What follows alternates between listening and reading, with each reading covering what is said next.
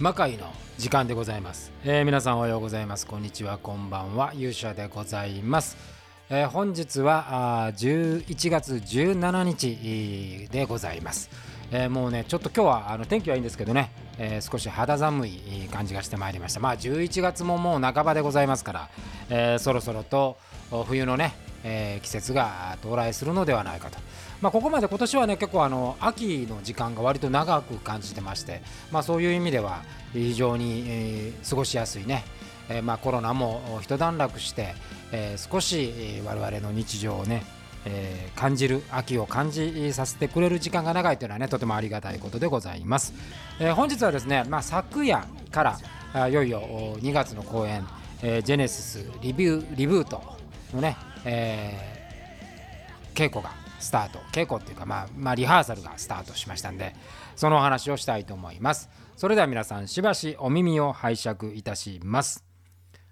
ということでございまして、えー昨夜からあリブートね2月4日あ亀有リリオホールで行われるリブートのお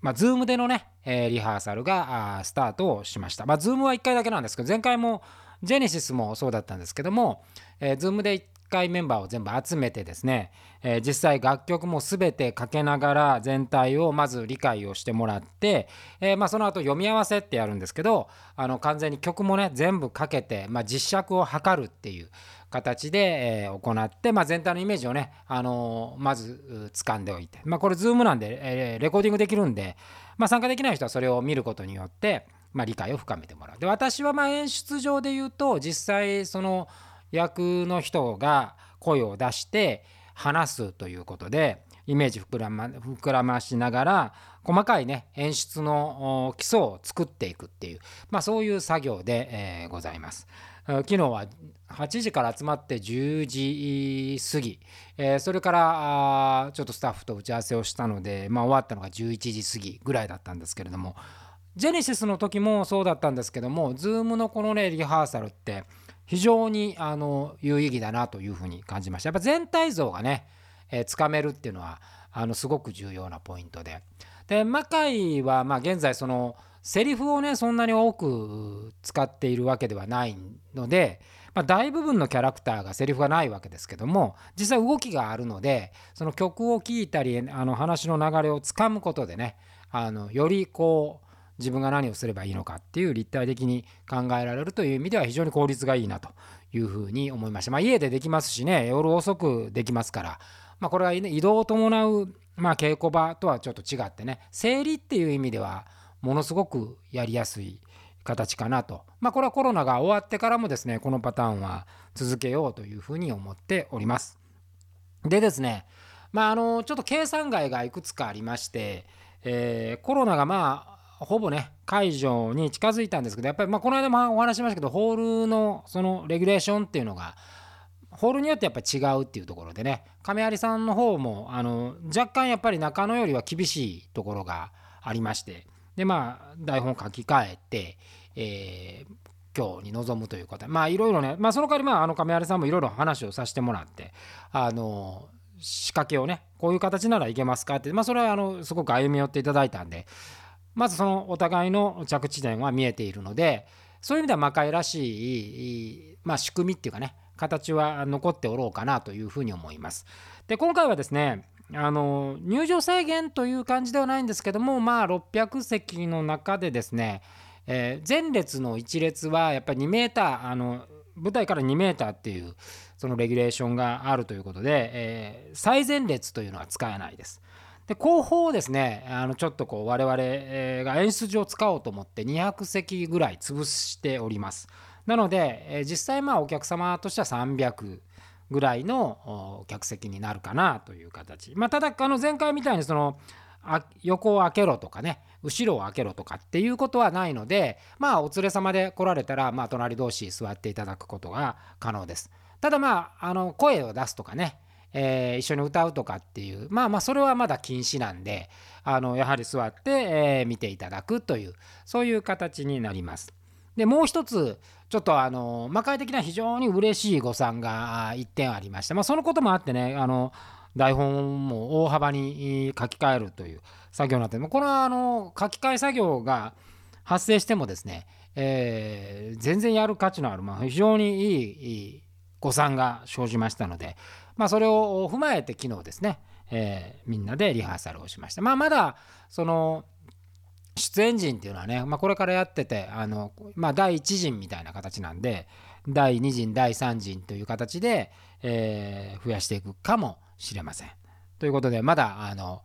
これねあの魔界ってこう、まあ、今回もそうなんですけど、まあ、来年以降は形がちょっと変わると思うんですけど今まではですね毎月あったんで、まあ、なるだけこうレギュラーとしてね、えー、出続けられる人は出してあげようっていう形でやってきたんですけれども、まあ、来年魔界にとってもすごい重要な1年になるので主要キャラクターでもですね、え、っとお休みをしていただくと。いうような形を取ろうと思っています。結局まああの出ないっていうのも一つのこう魔界の大きな流れでいうと演出の一つになるので、えー、結局それがあまたね次の回で現れたり次次回で現れたりするともうそこに大きなフューチャーがかけられるので、まあ、全員を出すっていうことを目的にはしないと。いうことを考えています。で今回はまあ、中野ゼロの時はね、あの出演者の数の、まあ、事実上の制限があったんですけども今回亀有はそこはないんですけれども、えー、主力級の人をお休みしていただいている形もありますし、え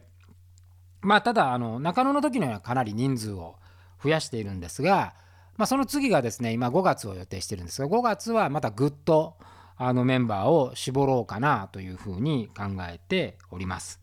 やっぱ一回一回のその公演をね、まあ、来年はあ途中でまあ隔月ぐらいに戻すっていうイメージなんで準備期間をそこそこちゃんと取ろうと。で取る以上そこでクオリティのね、えー、確保できたりやっぱりもう一つは、まあ、我々としてもやっぱりビジネスなんで、えー、ビジネスとして成立するあのいかにこうね、たくさんの人に見に来ていただけるかっていうことも想像しながら新しい血もどんどん入れていくという考え方で、えー、いこうと思っています。まあ、コロナはねそういう意味であのこのコロナがあって前回の10月21日にディレートってねデリートっていう作品をやったんですけどもこれはね自分にとっても非常に気づきがたくさんありました。まあ今までこう毎月やってるっていうのもまあそれはそれであのすごいことだと思いますしまあそこにかけるカロリーとかね情熱ってもちろんあるんですけれどもまあ、逆にこう毎月毎月あったことによってですね、まあ、良くも悪くもなれっていうのはまあ正直生じていたかなというふうに思います。まあ出てる人もですね、まあ、必ず出れるみたいな安心感が、えー、あったのではないかと。でやっぱりそうするとこうなんですかね緊張感みたいなものこの一回一回にこう全てをかけるみたいなところはですねやっぱちょっと薄れるところもあったのかなと。魔界はそれでも緊張感高い1回しかねない舞台ですから緊張感あるんですけどもまあこれからさらにですね良くするためにはそのまあやっぱり出るっていうこと自体にやっぱ価値を見出していただきたいなまあ見出していただけるようなやっぱり座組にしなければいけないなというふうに考えています。でまあそのためにはですね、まあ、そのこう今までのキャラクター主要なキャラクターも立ち位置も変わりますしえー、お休みも生じますし、まあ、その中で、えー、競争も起こりますということで、まあ、競争に、まあ、どんどん今今回も、えー、新しい戦力を投下していますし、まあ、その戦力とやっぱりレギュラーを争っていくっていう形その何ていうんですかね、まあ、こういう長いシリーズのまあ、一つの課題、まあ、これはかつて私がアクトリーグってやった時も同じ問題が生じてたんですけどまあ、長くやるってことはまあそれそれそれはそれで非常に大事なことですし、えー、とても有意義なことなんですけれども同時にそれがまあなんか既得権益みたいになっていくのはやっぱ良くない、まあ、物事が続いていかないし。で、まあ、こちらもそうなんですね。結局こう出てくれるだろうみたいな考え方で、えー、行っていくまあ現実にまあ魔界はねそういう意味ではあのこの1年半その主役でずっと貫いてきた鶴姫は、まあ、これ物理的な話ですけどねお休み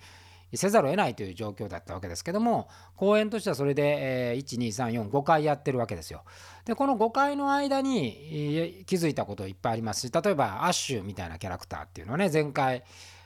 まあ鶴姫をがいない中ね、えー、ど真ん中をやって、えー、もらいましたけど、まあ、ちなみにあのアッシュさんはこの2月は出ないので、えー、2月はお休みなんですけれどまあその2月お休みするという流れで言うとねやっぱりこう10月あの流れで2月また出るよりもまあ出ないっていう方があまあドラマチックな感じにはなるだろうなというところで、まあ、これはあのねあのこうジュジュさんのスケジュールとかもいろいろ勘案してまあそういう形になってるんですけれど、まあ、それとてもいいなというふうに思います。じゃあその間に誰がそのポジションを奪いに来るのかあというところも必要です。でまあ単純に真ん中を取るだけじゃなくてキャラクターが徐々にこうやっぱり年数が経っていくとですね変化が起こってくるんでそのちゃんと年数の変化っていうのをね魔界は取り込んでいく。永遠のなんですかね子供キャラとかいないわけですよ。あの大人になっていくんで。で僕はやっぱりこう魔界ってある種出ている人のその人間味みたいなものもね映し出していてまあその意味ではその魔界に出なくなっていった人たちももちろんいるわけですけどもそれも含めて、まあ、そういう人がいるから魔界の歴史っていうのがね、えー、刻まれていくんだなと最近このコロナが終わってそういうふうに思って、あ、魔界を卒業していくというか、あのー、まあ、出なくなるということさえもですね、えー、魔界というものの演出の一つになるのではないかという、まあ、このまあかつてはねその例えば大堀康房のようにねまあそのものとか前田慶次のようにすごくその会の中であのその出なくなるということをですね、え、象徴的にこうストーリーに挟み込んだものもあればあ静かにいなくなったキャラクターもいて、まあ、それはどっちがいてもいいんじゃないかと。でそこに今度は新しいまたキャラクターが生まれて、え、歴史の1ページがこう塗り替えられていくっていうね。で第2世代第3世代第4世代とこうあってそれぞれ好きな世代の魔界があって、えー、まあ例えば最初の頃にそのね魔界水軍なんていうのは村上武雄久喜義高というねえー、そこに藤原住友俵の淘汰という、まあ、この魔界水軍、うん、栄光期みたいなのがあってこれをね私なんかも今振り返ってもめちゃくちゃいいなと思うしかっこいいなまた出てほしいなっていうそういうもちろん気持ちはあるんですけれどもまあ、そこがあり今の魔界水軍があり、まあ、この先にですねもっと違う新しいこう魔界水軍の形があるかもしれないです。まあ、そっちの新しい形をなんか目指していきたいなっていうのももちろんあります。で今回はまあその舞師というね武士と呼んでる踊りっていうものが魔界のこう歴史の中でこのジェネシスシリーズは大きくフューチャーをしているわけですけどもこの辺りもねやっぱりあのとてもあの重要なポイントで新しいこのページが1ページ開いていくという形になっています。でそのもう魔界っていうのはねそんなにそういう意味ではこう割とドライなっていうかあの稽古の時間もすごい限定してますし、えー、まあその座組が終わったら、まあ、公演1回だけですからね公演1回終わったらもうパッとこう解散してまた次のプロジェクトに走るっていう、まあ、それはねとてもいいプロジェクトじゃないのかなというふうに思いますしまあ私のその演出のスタイルっていうのも基本的には提案をしてくれとその提案の中で、え、魔界の世界観に合うかどうかっていうことを考えていくと。でやっぱりそのこれまあ私がね人材教育っていうこともやってるっていうこともあるんですけど1から10までですね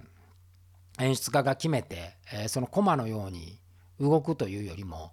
あの魔界の場合は一人一人のプレイヤーがですね魔界という場で、えー、まあ、キャラクターというものは憑依してもらいますけどもそのキャラクターを通して、えー、自分というものを表現してもらいたい。でその表現の中には個人というものもあれば例えば魔界水軍とかあ黒魔術軍とか五芒星軍とかっていうチームのカラーっていうのももちろんあるとそのチームのカラーを育てていって、えー、しいなというふうに思います。だからまあそういう意味ではそのあんまり演出のことを私まあこれアクトリーグ時代からそうですけどあんま言わないし、えー、そこであれこれダメ出しすることもないですし。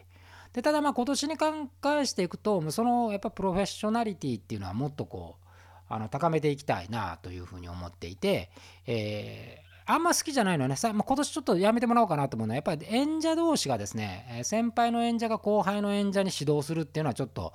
えー、基本的にはなしにしていこうかなというふうに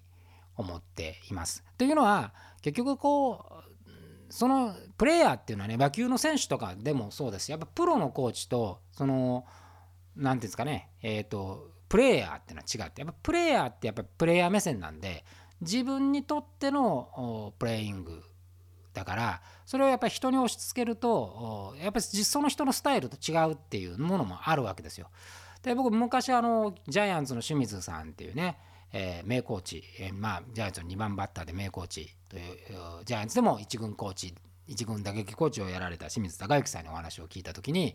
もう本当にあのプロ野球のコーチっていうのはねえー、1軍コーチになるとですねもうほぼ口出さないと。でいろんな選手がもう逆に言うとプロ野球の1軍の1軍に入ってレギュラー取ってる選手っていうのはもうだから練習を教えるっていうのはそんなレベルではないと。自分であの研究もしてるし自分で行ってる。ただ自分ではこう足りない知識があった時に、えー、コーチに対して、えー、指導をえー、行うと。いう形指導を故意に来る。だからあの相手がこう聞きに来ないと別に教えない教える必要はないと。それはそれで考えてるんで。それを押し付けてしまうとそこでまあ極端な話その選手っていうのはある種個人事業主なんでじゃあコーチの言う通りにやって結果が出なかった時ですねコーチが責任取ってくれるのかって、まあ、責任は取れないわけですよ。だからやっぱりあくまでも自分のそのスタイルというか自分の責任っていうのを大きく感じる2軍はそのレベルじゃないんでやっぱ教えなきゃいけないと言ってましたけれども、まあ、魔界に関して言ってもですね一応公演に出るっていうのは私は1軍だというふうに思っているので、えー、まあ、そのプレイヤーというものに対してねプレイヤー同士があサジェッションなんかコーチングをするんではなくてまあお互いサジェッションするならいいんじゃないかと。あのここういうアイデアあるよとかああいうアイデアあるよとかっていうのはまあ、年次が違っても対等であるべきだと。でその結果の責任っていうのは本人が負う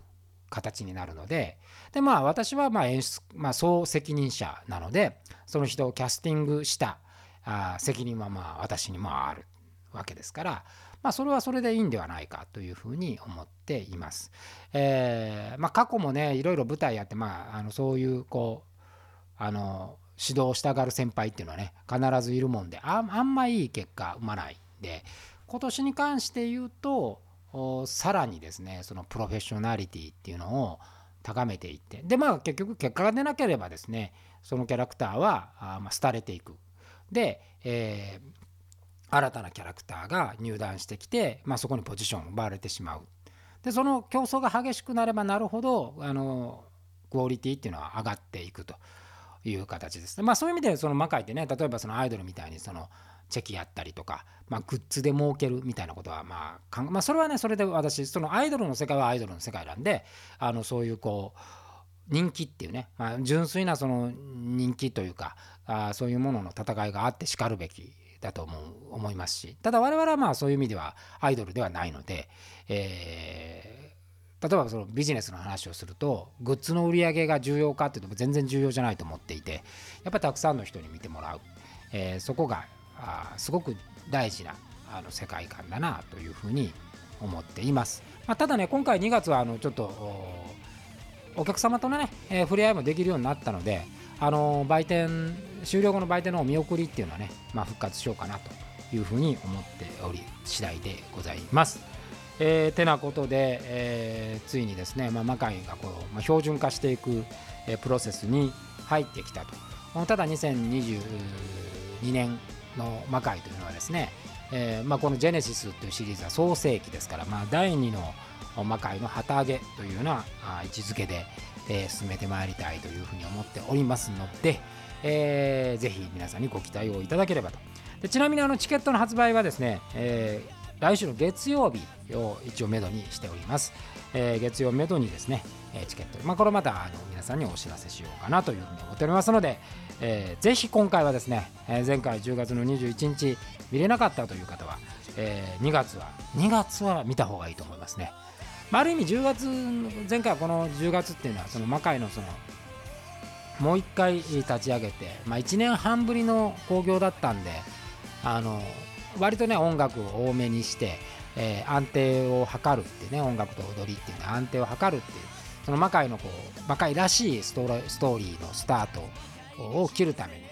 準備ではありましたがまあ第2はですねもうかなり複雑なもういつも通りの魔界のストーリーラインになってますんで、えー、ぜひストーリーの方も気にしながら見ていただければと思います。てなことで、えー、本日の魔界の時間はこの辺りで、えー、それでは皆さんまた次回お会いしましょう。さようなら。